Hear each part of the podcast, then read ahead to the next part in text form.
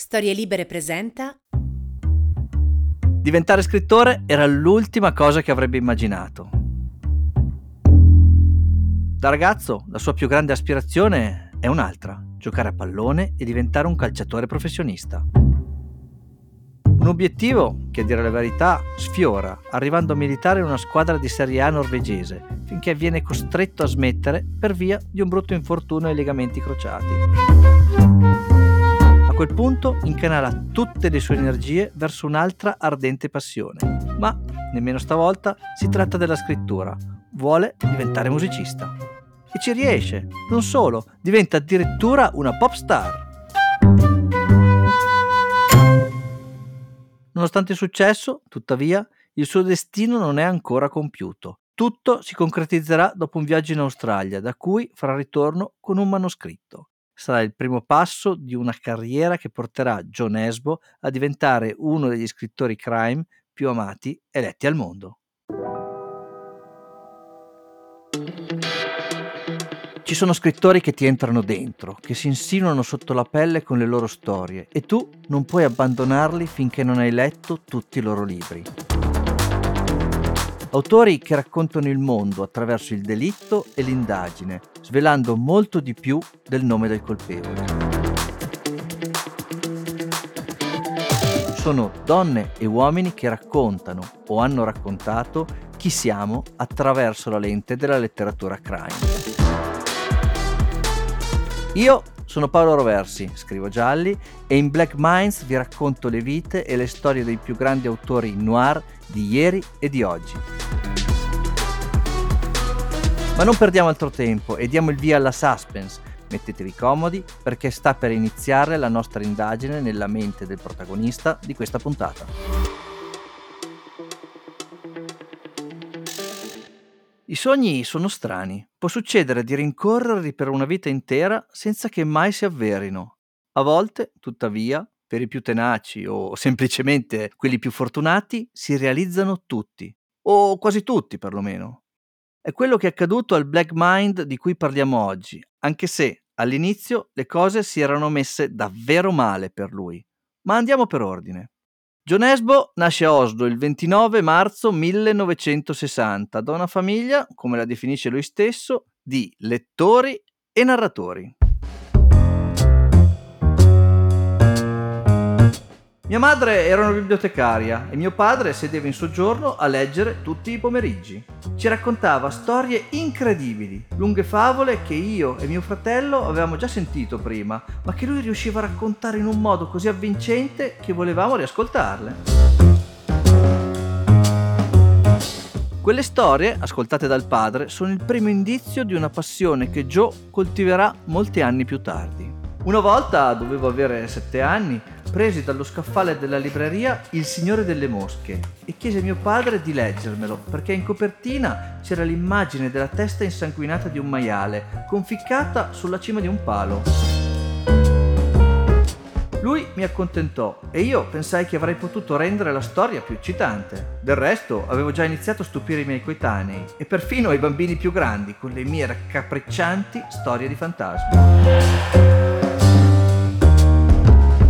Le premesse per quello che sarebbe diventato da grande c'erano dunque sin da allora. Tuttavia, il desiderio del giovane norvegese in quel momento è un altro, ed è un sogno che lo accomuna a milioni di ragazzi sparsi per il mondo: diventare calciatore. Una passione che Jo condivide con il fratello Knut, il quale, lui sì, finirà per diventare calciatore professionista. Ero davvero bravo, non scherzo. Infatti feci la mia prima apparizione con il Molde, una squadra della Elite Serien, il massimo campionato in Norvegia, all'età di 17 anni. Ero sicuro che avrei continuato a giocare da professionista in Inghilterra per il Tottenham di Londra. Le idee chiare e la passione guidano il giovane atleta che, per inseguire la propria ambizione, trascura tutto il resto, in primis gli studi. Iniziai a saltare la scuola così spesso che per i miei insegnanti di liceo divenni un mezzo sconosciuto. I miei voti peggioravano, ma non mi importava. In fondo stavo per diventare un grande atleta professionista, no? Come molte altre volte nel corso della sua vita, però, le cose non vanno come si aspetta. A 18 anni si rompe i legamenti di un ginocchio e deve dire addio alla carriera calcistica. A quel punto la mia situazione scolastica era compromessa, i miei voti erano pessimi e non avevo in mano nessun mestiere. Così mi guardai allo specchio, presi un respiro e decisi di arruolarmi. 3 anni di servizio militare nell'estremo nord della Norvegia. L'esperienza nell'esercito è senza dubbio molto formativa per il futuro scrittore, visto che sotto le armi recupera il tempo perduto a scuola trascorrendo le notti e i weekend a studiare per conseguire il diploma di liceo. Si appassiona anche alla lettura e scopre i romanzi di Amundsen ed Hemingway. Fino a quel momento mi ero sempre e solo affidato al mio talento. Lo davo per scontato e le mie scelte avevano seguito la strada di minor resistenza. Grazie a quell'esperienza scoprii un lato inedito di me stesso, l'autodisciplina.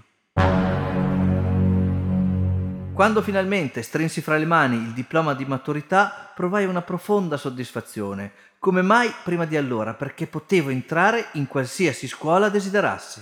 Il problema è che il giovane Nesbø non sa cosa vuole studiare e alla fine decide di iscriversi alla Norwegian School of Economics and Business Administration di Bergen. Ho pensato che una scuola con un nome così lungo e una tradizione tanto illustre dovesse essere buona per forza, no? Mentre si impegna a studiare, Nesbø incontra quella che diventerà l'altra grande passione della sua vita, la musica. Un giorno, in mensa, un ragazzo venne da me. Qualcuno gli aveva detto che suonavo la chitarra. Non era esattamente vero, conoscevo giusto 3 accordi. Tuttavia non lo contraddissi, visto che stava cercando di mettere insieme una band. Dopo aver superato una specie di provino, diventai il chitarrista dei The Tusenheim, che facevano il tipo di industrial noise rock che si ottiene quando sei davvero pessimo a suonare, hai molta elettricità, grandi amplificatori e fai pratica in un seminterrato. Suonavamo così male che i cantanti che assoldavamo se la svignavano uno dopo l'altro. Alla fine qualcuno mi mise il microfono sotto al naso e divenni anche la voce del gruppo. Non solo, poiché pensavo che le cover che interpretavamo non fossero granché e che avremmo potuto suonare vere melodie invece di semplici accordi arrabbiati, iniziai a scrivere i testi delle nostre canzoni. Questa prima band musicale non riscuote molto successo. Pubblica un solo singolo che passa spesso in un'emittente radiofonica locale e una sola volta in quella nazionale. Alla fine il loro singolo venderà appena 25 copie. Come abbiamo già visto, Nesbø non è certo uno che si lascia scoraggiare dagli insuccessi, perciò continua a studiare e a scrivere canzoni. Dopo la laurea in economia decide di trasferirsi a Oslo, dove inizia a lavorare nel settore finanziario. Il richiamo della musica, tuttavia, continua a essere forte. Il lavoro d'ufficio mi annoiava, così ripresi a scrivere canzoni pop finché, una sera, in un bar dove strimpellavo le mie cose, un giovane bassista jazz si avvicinò per chiacchierare. Fu una sorta di folgorazione per entrambi. Il giorno seguente mettemmo in piedi una band, i Di Derre. Fu tutto molto veloce. Un anno più tardi eravamo in tour. 2 anni dopo firmammo il nostro primo contratto discografico e il nostro secondo album divenne l'album più venduto in Norvegia. I biglietti dei nostri concerti andavano esauriti in poche ore e da un giorno all'altro ci ritrovammo a essere delle vere e proprie pop star. Nonostante il successo, il futuro scrittore non si monta la testa e tiene i piedi ben saldi a terra. Non si lascia travolgere e decide di tenersi stretto il suo lavoro diurno. Avevo visto cos'era successo ad altri musicisti che avevano trasformato il loro hobby in un lavoro e sapevo che avrebbe richiesto troppi compromessi, sia per la mia musica che per la mia vita. Perciò continuai a fare il mio lavoro di agente di cambio di giorno, mentre di notte suonavo nei locali. Nesbø continua anche a studiare per migliorare la sua posizione e diventare analista finanziario. E anche qui i risultati non tardano ad arrivare, segno che l'autodisciplina appresa ai tempi del servizio militare non l'ha più abbandonato e anzi è diventata uno dei suoi punti di forza.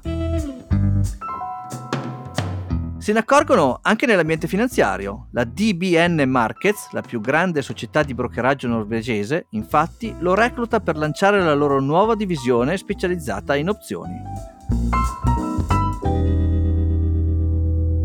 Si trattava di una grossa opportunità e non potevo rifiutare. Quella scelta mi costrinse a lavorare come un matto, il che significò, in altre parole, non avere più tempo nemmeno per tirare il fiato. Di notte mi esibivo e di giorno sgobbavo. Dopo un anno vissuto così ero talmente esausto che odiavo tutto e tutti quelli con cui lavoravo, me compreso. Ero arrivato al limite e per non scoppiare comunicai alla mia band e al mio capo del lavoro che avevo bisogno di 6 mesi di ferie. Dopodiché cercai un volo aereo che mi portasse il più lontano possibile dalla Norvegia.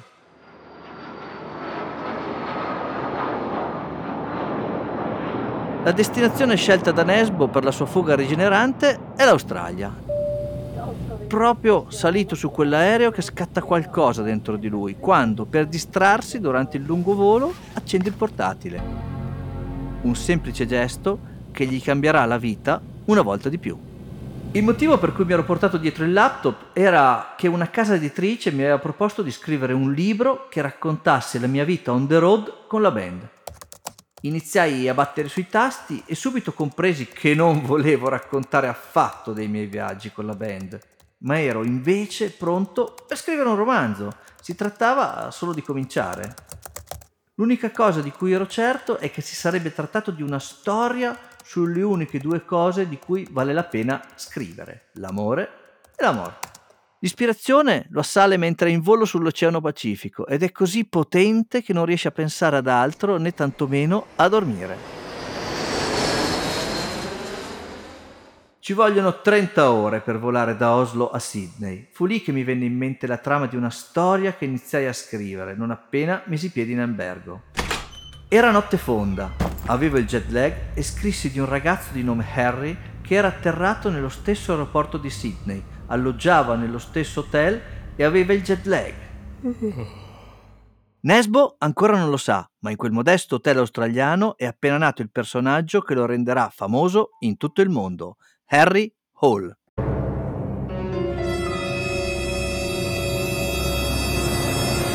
Trascorre gran parte delle vacanze a scrivere sul suo laptop la storia che ha in testa, al punto che, quando ritorna in Norvegia, il romanzo è quasi finito.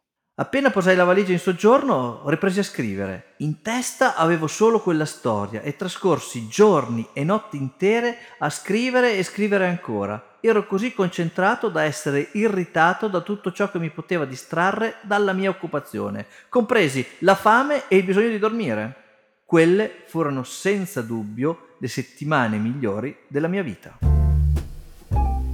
Nesbø finisce in fretta il suo romanzo e, nonostante sia convinto di aver fatto un buon lavoro, viene assalito da un dubbio. Come reagirà un editore vedendosi recapitare il libro di uno dei musicisti più famosi di Norvegia? Non volevo che fossero tentati di pubblicare un libro di merda solo perché una pop star si era messa in testa di scrivere un romanzo. Non era il mio scopo. Volevo che lo prendessero perché lo ritenevano all'altezza. Per questo decisi di spedire il manoscritto a un importante editore sotto pseudonimo. Lo pseudonimo scelto è Kim Eric Locker, che, ve lo anticipo, non apparirà mai su nessuna copertina. Dopo aver spedito il romanzo, per Nesbø tutto sembra ricominciare come al solito. Le vacanze sono finite e lui è pronto a rientrare al lavoro e a riprendere la sua solita vita, ma anche stavolta le cose non vanno come preventivato. La mattina in cui ritornai in ufficio, accesi il computer e mi resi conto di avere quasi tutto: un appartamento, nessun debito, un lavoro strapagato e una grande band. L'unica cosa che mi mancava era il tempo. Mio padre era morto 2 anni prima, lo stesso anno era andato in pensione e stava per iniziare a scrivere il libro che aveva progettato per tutta la vita, riguardante le sue esperienze durante la Seconda Guerra Mondiale. Il suo tempo, però, era scaduto prima di portare a termine il progetto ed io non volevo che mi capitasse la stessa cosa.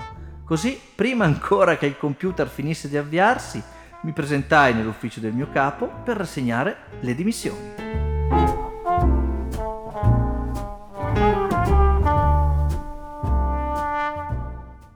processo ormai è partito ed è inarrestabile. Dopo l'Australia e il romanzo scritto in preda al Sacrofuoco, Nesbø è determinato a cambiare vita, a prendersi i suoi spazi e a gestire il suo tempo come meglio crede. Passano i giorni, le settimane e Jo, preoccupato, inizia a chiedersi cosa fare, finché una mattina il telefono squilla. Il numero che mi chiamava non era in memoria. Risposi e sentii qualcuno che chiedeva di voler parlare con Kim Eric Locker. Frastornato risposi che ero io e la persona dall'altro capo del filo mi annunciò che il mio manoscritto sarebbe stato pubblicato. Ecco, questo è il momento preciso in cui inizia la quarta vita di Jo Nesbø. Dopo essere stato una promessa del calcio, una pop star e un broker di successo, finalmente approda alla professione che lo avrebbe cambiato per sempre, quella di scrittore. Mi presentai alla casa editrice dove mi chiesero perché avessi usato uno pseudonimo. Io spiegai che l'avevo fatto perché il mio nome era già sin troppo noto in Norvegia. Davvero? Mi chiesero stupiti. E qual è il tuo nome? Glielo dissi e loro scossero la testa. Nessuno mi conosceva. Così mi schiarii la voce e spiegai che ero il cantante di una band molto famosa. Scossero la testa ed io pronunciai il nome della band. Finalmente un paio dei tizi seduti al tavolo annuirono e uno iniziò perfino a canticchiare una canzone di un'altra band.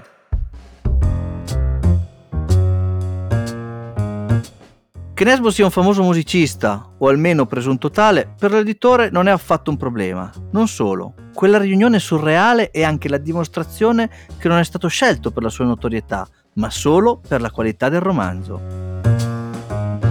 Jo ne è felice e decide quindi di abbandonare Kim Eric Locker al suo destino e di pubblicare il romanzo col suo vero nome. Il pipistrello, questo il titolo del libro, viene pubblicato in Norvegia nell'autunno del 1997 e, come è comprensibile, per Nesbø l'ansia è ai massimi livelli. Aspettai le prime recensioni con un misto di esultanza e terrore. Chissà che cosa avrebbero detto di quel ragazzo della musica pop che aveva osato scrivere romanzi gialli. Le recensioni arrivarono e con mia grande sorpresa erano tutte incentrate sul libro, non su di me e su quello che facevo per vivere, ma soprattutto erano positive. La carriera letteraria dell'autore inizia sotto una buona stella, il romanzo viene accolto molto bene da pubblico e critica e lui decide di continuare a battere il ferro finché è caldo. Così, per cercare ispirazione per una nuova storia, decide di partire per un altro viaggio. La destinazione, stavolta, è la Thailandia.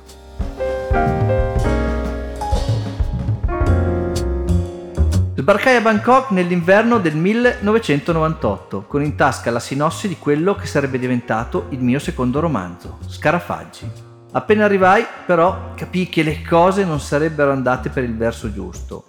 Avevo intenzione di restare per un paio di mesi, ma l'ambiente mi rendeva claustrofobico.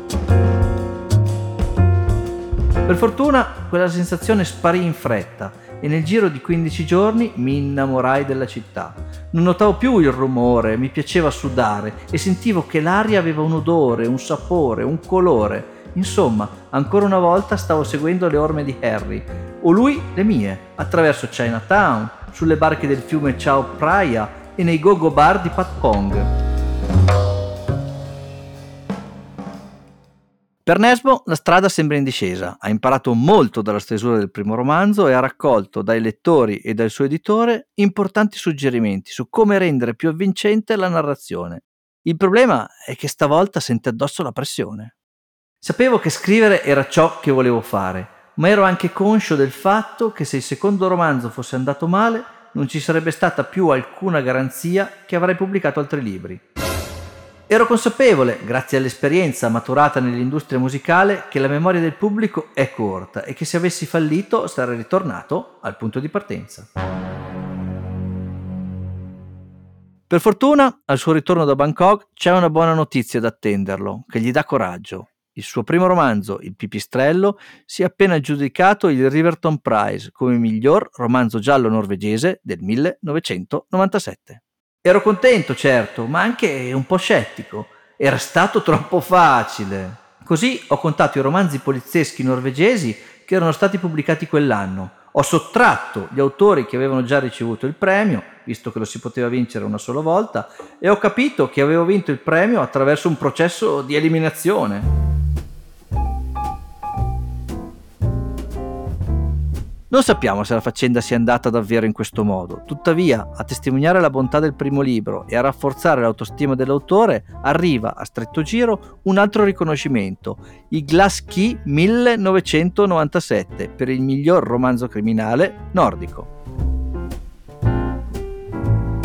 A quel punto ho pensato che forse non dovevo arrovellarmi tanto su queste cose, ma semplicemente godermi il momento. E ho fatto bene, perché quando uscì il secondo romanzo, Scarafaggi, venne subito inserito nella sezione New Books del National Book Club, che in pratica significava entrare nell'elite commerciale e letteraria norvegese. Tutto grazie al suo predecessore, Il Pipistrello. Visto che anche il secondo romanzo è un successo, l'autore ne approfitta per mettersi subito al lavoro sulla sua terza opera, basata questa volta sulla storia che voleva raccontare suo padre, riguardante i norvegesi che durante la seconda guerra mondiale si erano schierati con o contro i nazisti. Una storia sul perché le persone fanno le scelte che fanno e sul privilegio del vincitore di scrivere la storia. La scrittura del Pettirosso, come si sarebbe chiamato il libro, richiede all'autore 2 anni di studi e molte energie. Ero consapevole che se i critici avessero massacrato il mio romanzo o se avesse fallito commercialmente, avrei dovuto smettere di scrivere e trovare qualcosa di nuovo. Ma questo non mi spaventava per una semplice ragione. Il Pettirosso era semplicemente il meglio che avessi da offrire. Non si sbaglia. E infatti anche questo nuovo libro è accolto con grande favore. L'editore ne è entusiasta, le recensioni sono buone e le vendite decollano subito. Non solo, il romanzo vince anche il prestigioso premio dei librai norvegesi come miglior romanzo dell'anno. Siamo nel 2000 e anche se in Italia per molti anni ancora non sapremo nulla di lui, la cavalcata verso il successo di Jo Nesbø è iniziata. Nel 2002 esce Nemesi e l'anno seguente La Stella del Diavolo. Le vendite continuano a crescere vertiginosamente e arrivano anche altri premi. La Stella del Diavolo diventa il più grande successo commerciale dell'autore e, grazie alle traduzioni, gli fa anche da volano sui mercati esteri. Fino a quel momento ero stato tradotto in 6 lingue ed ero conosciuto come un eccitante ed esotico scrittore di gialli scandinavo, il che, in altre parole, significava che avevo venduto ancora pochi libri fuori dalla Norvegia. I 2 anni seguenti Nesbø li trascorre scrivendo La ragazza senza volto, in cui si racconta, fra le altre cose, dell'assedio di Vukovar al confine tra Croazia e Serbia nel 1992. E qui accade una cosa strana, per la prima volta incontra delle resistenze da parte dell'editore ed è costretto a tagliare il romanzo di un centinaio di pagine. Si sente scoraggiato e a un certo punto pensa addirittura di abbandonare del tutto il libro e dedicarsi a un nuovo romanzo. Alla fine però trova un compromesso e il libro arriva sugli scaffali nell'autunno del 2005. La prima recensione in assoluto della ragazza senza volto venne pubblicata di sabato e fu pessima. Così iniziai ad aspettarmi il peggio, trascorrendo un weekend angosciante. Il lunedì mattina mi guardai allo specchio, sapendo che avrei dovuto affrontare 5 giorni di interviste e che il venerdì seguente avrei dimostrato 5 anni di più.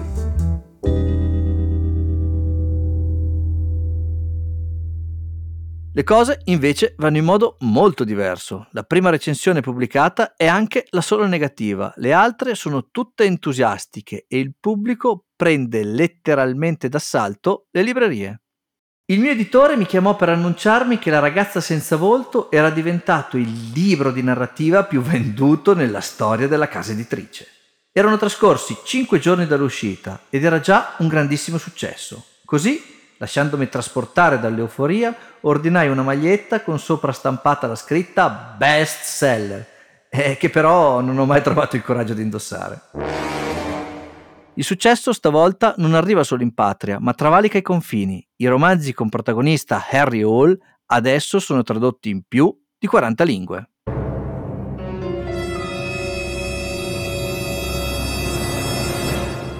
Prima di proseguire nel racconto della parabola editoriale dell'autore norvegese, fermiamoci un attimo e concentriamo la nostra attenzione sul personaggio seriale che lo ha reso famoso in tutto il mondo, Harry Hole. Harry è un disadattato, come filmarlo. Per lui però l'alcolismo è un tallone d'Achille che lo mette in difficoltà. Con il lavoro di sbirro ha un rapporto di amore e odio, ma sa anche essere professionale. Hole, nella sostanza, è un buono travestito da cattivo che con il suo intuito riesce a risolvere i casi più intricati. È un commissario della polizia di Oslo che, sin dal primo istante, ci viene presentato con tutte le sue debolezze. Alcolizzato, fa uso di droghe, è inaffidabile e sa essere insopportabile con chi lo circonda. Insomma, l'esatto opposto di un poliziotto ligio al dovere. Tuttavia, nonostante questi difetti, ha anche un grande pregio.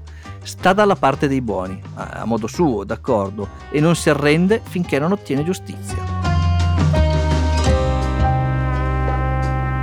Come tutti gli eroi che si rispettano, Harry ha gusti ben definiti. Beve solo gin bean, ascolta musica rock o jazz e il suo film preferito è La conversazione di Francis Ford Coppola. Il cognome Hole è molto comune in Norvegia e si pronuncia Hul. L'ho chiamato così perché era il nome del poliziotto del villaggio di mia nonna. Se non mi comportavo bene, lei minacciava di chiamarlo, ma io non l'ho mai visto.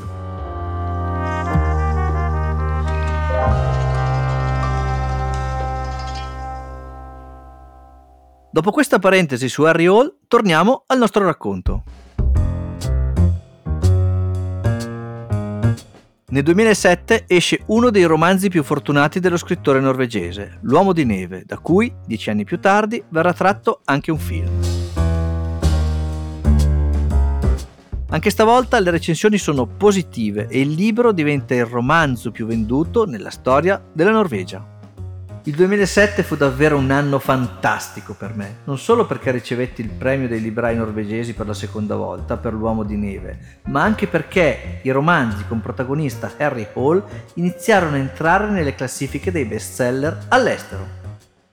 Ed è in quel preciso momento che nella testa di Jo prende forma l'idea di un nuovo progetto, senza Harry Hole e con uno scopo benefico. Cosa fai quando tutto va così bene? Semplice, inizi a scrivere qualcosa di completamente diverso, costringendoti a correre dei rischi e quindi a scoprire un nuovo mondo. In questo modo la paura del fallimento aumenterà il piacere per qualsiasi successo che potrai ottenere. Il progetto riguarda un headhunter, un cacciatore di teste, che per reclutare il personale adotterà sui candidati il modello di colloquio in 9 fasi tipico dell'FBI.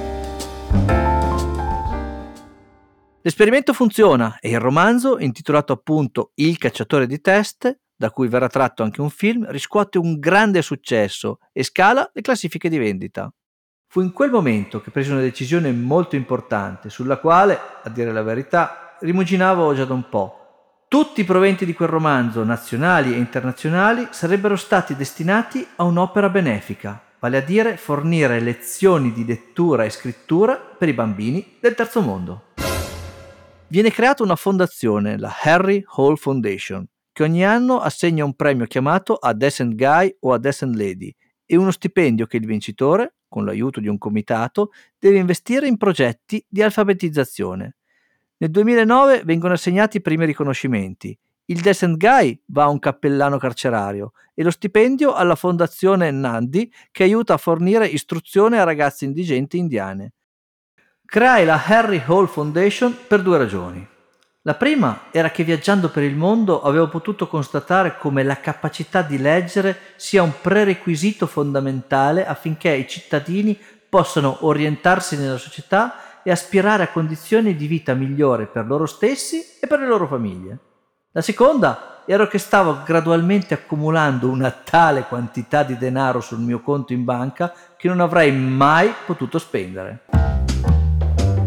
Mentre la fondazione assegna i premi, Nesbø lavora alla nuova avventura con protagonista Harry Hole. Qualcosa però non funziona. La storia non scorre, il personaggio arranca e una volta ultimata la stesura il libro non lo convince affatto. La ragione era semplice. era brutto e lo sapevo, così mi presentai all'editore e gli dissi che quel romanzo non sarebbe uscito. Ci fu un lungo silenzio e un paio di bocche spalancate intorno al tavolo. Alcuni sostennero che le cose che non andavano potevano essere sistemate, ma non riuscirono a farmi cambiare idea. Rinunciai a quasi 2 anni di lavoro, ma quando lasciai la riunione mi sentii stranamente sollevato e sicuro di aver fatto la scelta giusta. Come già accaduto in passato, questo piccolo incidente di percorso non scalfisce la determinazione di Nesbø, che, senza perdersi d'animo, si rimbocca le maniche e inizia a scrivere Il Leopardo. Stavolta la storia funziona e il risultato finale soddisfa autore ed editore. Il romanzo viene accolto in Norvegia con trepidazione da parte dei lettori, al punto che risulterà il più venduto di Nesbø non solo in patria, ma anche nella maggior parte dei mercati stranieri. Raggiungerà la vetta nelle classifiche di vendita in Norvegia, Finlandia, Danimarca e per la prima volta entrerà nella top 10 del Der Spiegel in Germania, conquistando la 3ª posizione. Di ragioni per festeggiare ce ne sarebbero già abbastanza, ma da oltreoceano ne arriva una in più. Nemesi è in lizza per l'Edgar Award 2010 come miglior romanzo, praticamente l'Oscar per i libri crime degli Stati Uniti. Rimasi molto sorpreso dalla notizia perché non considero Nemesi il mio miglior romanzo. Pensai si fosse trattato di una sorta di nomination compensativa, poiché il mio romanzo che aveva fatto incetta di premi in tutto il mondo, Il Pettirosso, era passato sotto silenzio quando era stato pubblicato negli Stati Uniti e non era stato scoperto fino a quando un gruppo ristretto di appassionati di gialli non aveva iniziato a discuterne in rete. Ero abbastanza sicuro che Nemesi non avrebbe battuto gli altri 5 candidati altamente qualificati e infatti quell'anno il premio se lo aggiudicò John Hart. Anche se non vince il prestigioso riconoscimento, la fama di Nesbø continua a crescere ovunque nel mondo, grazie al successo del nuovo libro che pubblica nel 2011, Lo Spettro. Si ripete il solito copione, recensioni entusiastiche e nuovi record di vendita. Nell'autunno dello stesso anno, poi, la traduzione inglese dell'Uomo di Neve entra nella classifica dei bestseller del New York Times. Da quel momento le vendite dei romanzi dell'autore aumentano vertiginosamente. Qualcosa nella sua vita però non va.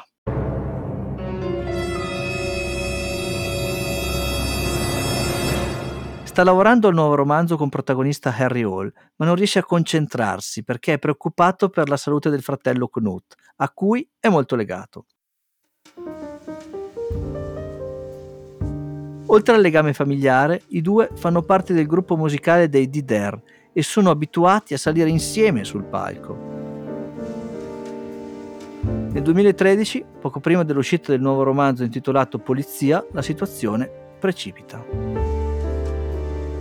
Knut era peggiorato. Come sospettavo, stava sottovalutando la malattia, perciò avevo chiesto a Carrie Ann, la sua compagna, di tenermi aggiornato e di dirmi sempre la verità. Un giorno lei mi chiamò mentre io mi trovavo dall'altra parte del mondo. Ritornai in fretta e furia in Norvegia per andare al capezzale di mio fratello, che morì una settimana più tardi, l'8 febbraio 2013.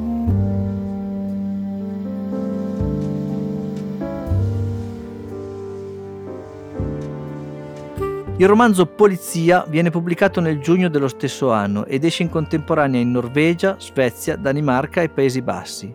Per la festa di lancio, la casa editrice, la Aschenhaug, affitta il Rockefeller, uno dei più grandi club di Oslo, dove Nesbø si è esibito parecchie volte insieme alla sua band.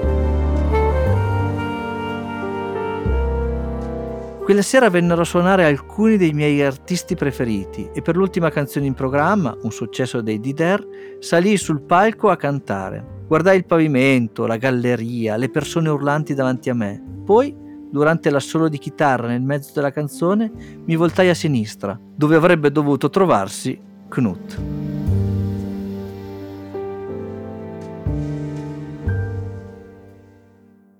Nesbø dedica al fratello il romanzo Polizia e dopo una pausa di 4 anni ritorna nelle librerie con 2 nuove avventure con protagonista Harry Hole, Sete nel 2017 e Il coltello nel 2019, entrambi successi mondiali.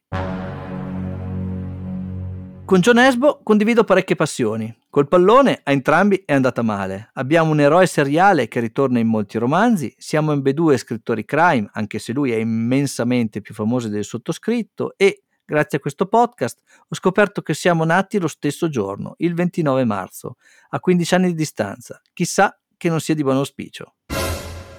Quello che interessa sicuramente a voi ascoltatori di Black Minds, tuttavia, è sapere come e dove scrive un autore da 40 milioni di copie. Alcuni anni fa comprai un appartamento a Oslo, uno splendido attico con vista sulla città, dove mi feci fare una scrivania speciale che gli operai fecero una gran fatica a trasportare. Sopra ci piazzai il computer, lo stereo e perfino la macchina per il caffè. Tutto perfetto. Peccato che quello sia l'unico posto al mondo in cui per me sia impossibile scrivere. Ci controllo solo le mail lì. Quindi, dove prendono vita le storie di Harry Hole? Per lavorare vado in un piccolo caffè sotto casa. È molto angusto, ho una clientela regolare e devo andarci la mattina presto se voglio trovare posto. Ho il mio tavolo preferito, anche se qualche volta capita che ci sia già seduto un altro cliente. Così mi siedo di fronte e tento di cacciarlo a suon di occhiatacce. Se invece arriva qualcuno e mi chiede «Posso sedermi qui?», rispondo «Sì, naturalmente», ma con un tono da «Togliti dalle palle!». Il bar è da sempre un luogo iconico per gli scrittori, ma ci sono anche altri posti prediletti da chi, come Jo, viaggia molto per eventi e presentazioni. Di recente, i miei luoghi preferiti per scrivere sono diventati gli aeroporti. In genere ci si trova anche del buon caffè e questo aiuta. Le cose cambiano di continuo negli aeroporti, gente che viene, che va, tante persone da osservare. Mi piace poter fare più cose nello stesso tempo. Sto scrivendo e sto aspettando l'aereo. Probabilmente sono l'unico nella sala d'attesa che quando appare l'avviso di ritardo di un'ora per il volo pensa «Evviva! Ho più tempo per scrivere!». L'ultima curiosità che resta, come degna conclusione di questo episodio, è sapere da Nesbø quale sia la ricetta segreta per diventare uno scrittore di bestseller del suo calibro. Innanzitutto, devi essere uno che scrive roba buona. È la condizione necessaria per avere successo, ma non sufficiente. Serve anche altro, la fortuna e il timing. Prima di me, un paio di autori scandinavi come Henning Mankell e Stieg Larsson avevano fatto da apripista e io ero arrivato al momento giusto con le storie giuste. Detto questo, va anche riconosciuto che la mia serie con Harry Hole è brillante e le mie trame reggono alla grande, no?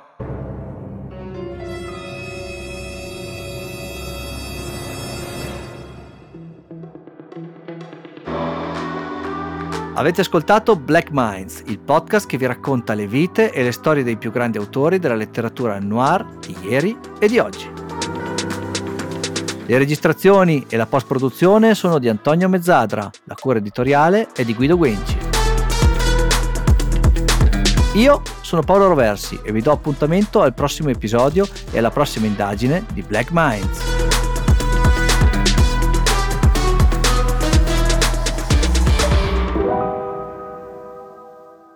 Seppur basato sulle biografie reali degli scrittori, le parole pronunciate dai protagonisti sono utilizzate in modo fittizio, al solo scopo di illustrare, quanto più verosimilmente, i fatti riportati e sono quindi da intendersi come una rivisitazione frutto della fantasia dell'autore. Una produzione storielibere.fm di Gianandrea Cerone e Rossana De Michele. Coordinamento editoriale Guido Guenci.